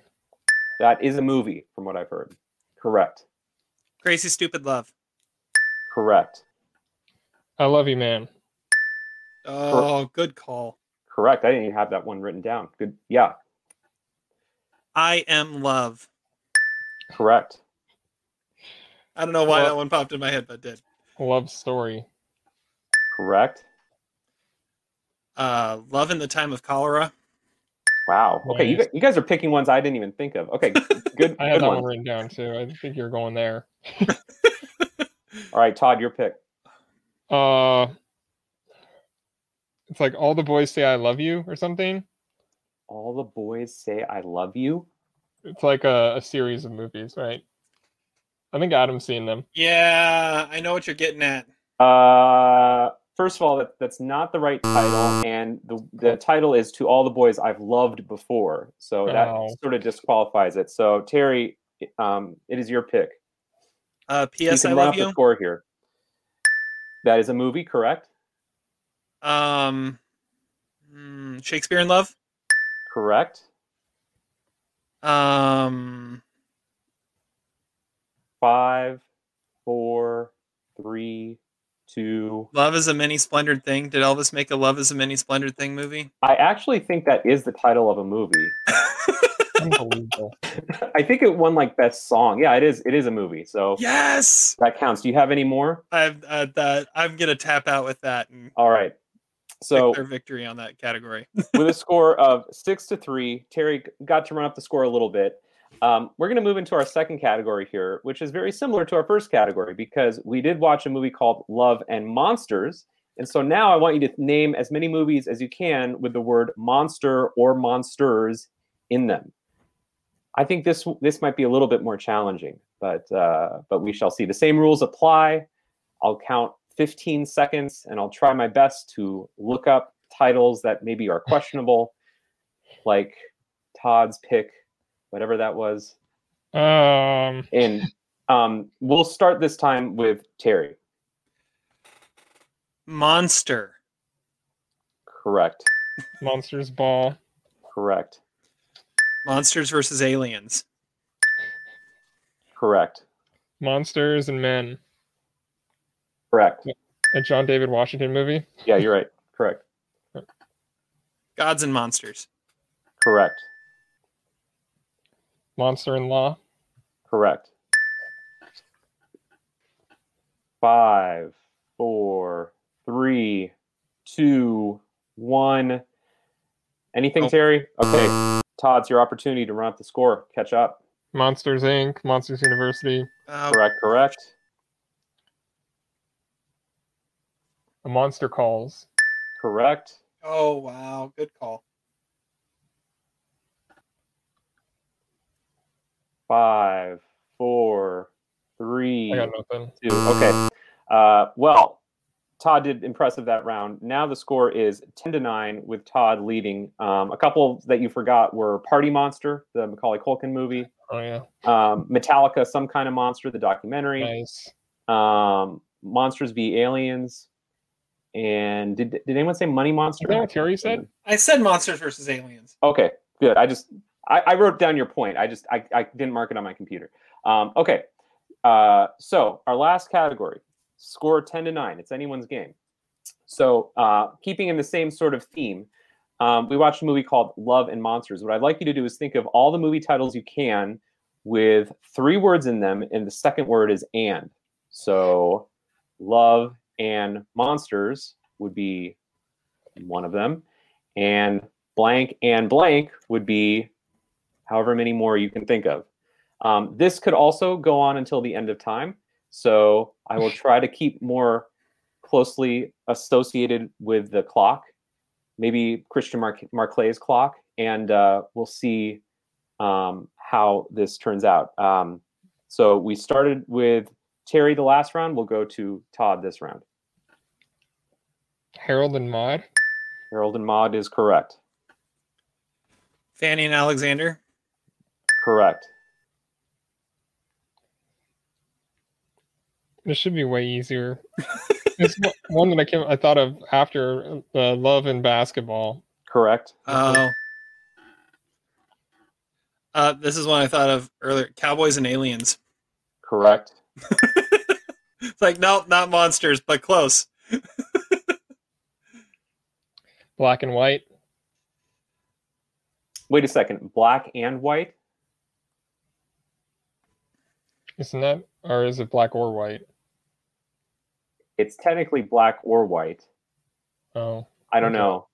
Should I give him a mulligan for that, Terry? I don't know. It's your call.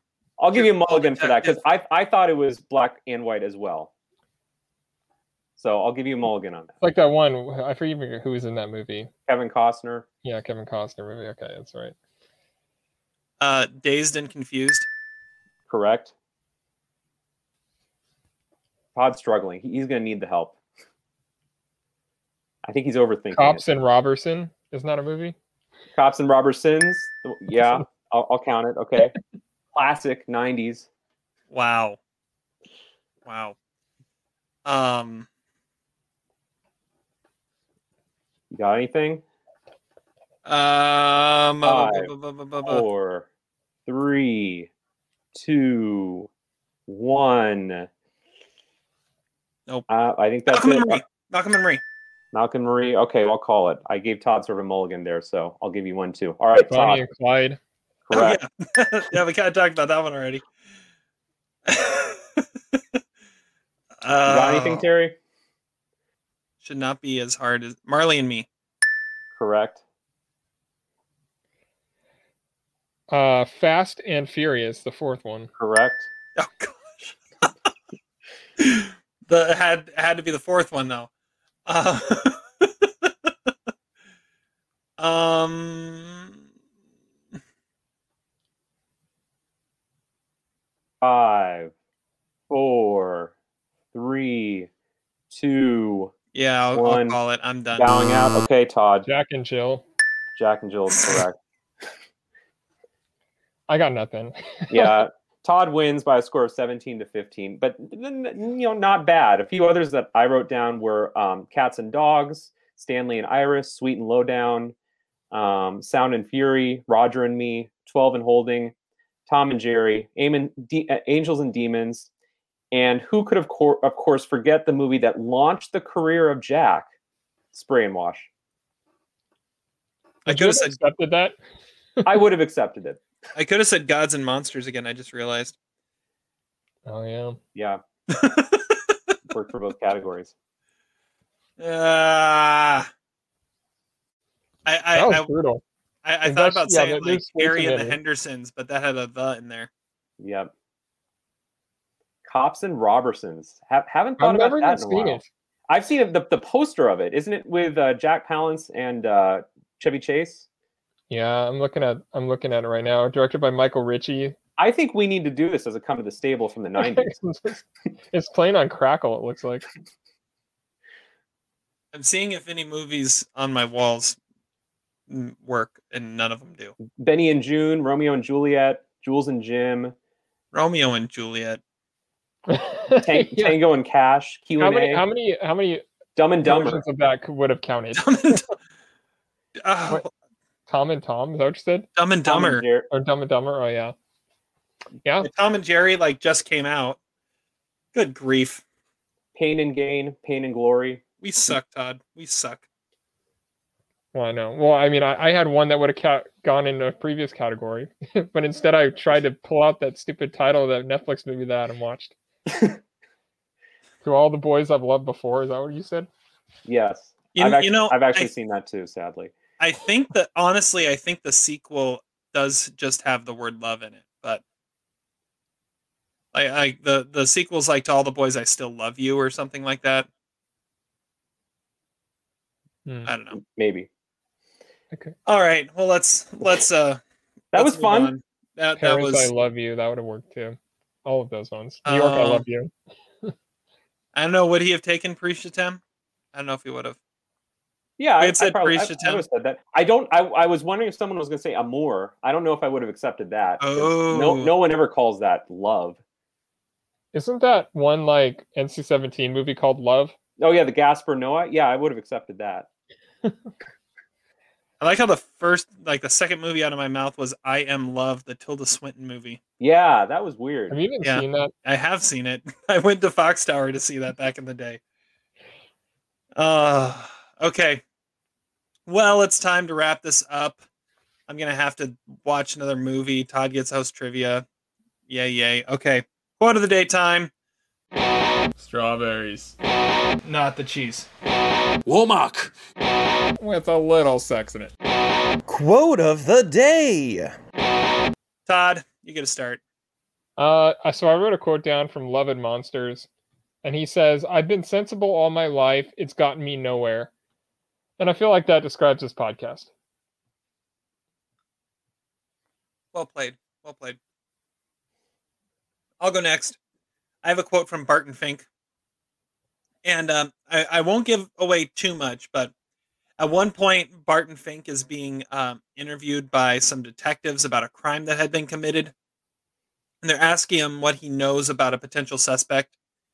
And and he says, well, he he said he liked Jack Oakie pictures. And the detective says, you know, Ordinarily, we say anything you might remember could be helpful. But I'll be frank with you. Think that is not helpful. And I, I just thought it was a funny line. And the That's- next line, it the other detective saying, like, notice he's not writing that down. That actually sounds like a Coen Brothers line, but it sounds like it should be said by John Goodman. It was not said by John Goodman. It was said by some like raspy voice detective. All right, Zach, what do you got? All right, my quote comes from Roger Ebert's review of the Brown Bunny. Um, he actually has a, couple quotes that I'd like to say. The first quote is It is said that editing is the soul of cinema. In the case of the Brown Bunny, it is its salvation. And then later, um, when he got really, when Vincent Gallo got pissed at Ebert for trashing the movie at the Cannes Film Festival, Ebert responded to Gallo's calling him out, and he said, "I will one day be thin, but Vincent Gallo will always be the director of the Brown Bunny." Burn! Mic drop. Raj with the burn there. Ouch. Don't mess with the writers. Don't mess with the graduates of Champaign Urbana, even though their team lost today. There you go. There you go. All right. With that, we'll bring this podcast to a close. Thank you guys so much for listening. Uh, make sure again you subscribe, rate, review. We'll be back at you soon with some more content. Until then, have fun watching movies, and we'll catch you on the flip side. Despite your crass behavior, I'm glad we were able to do this together.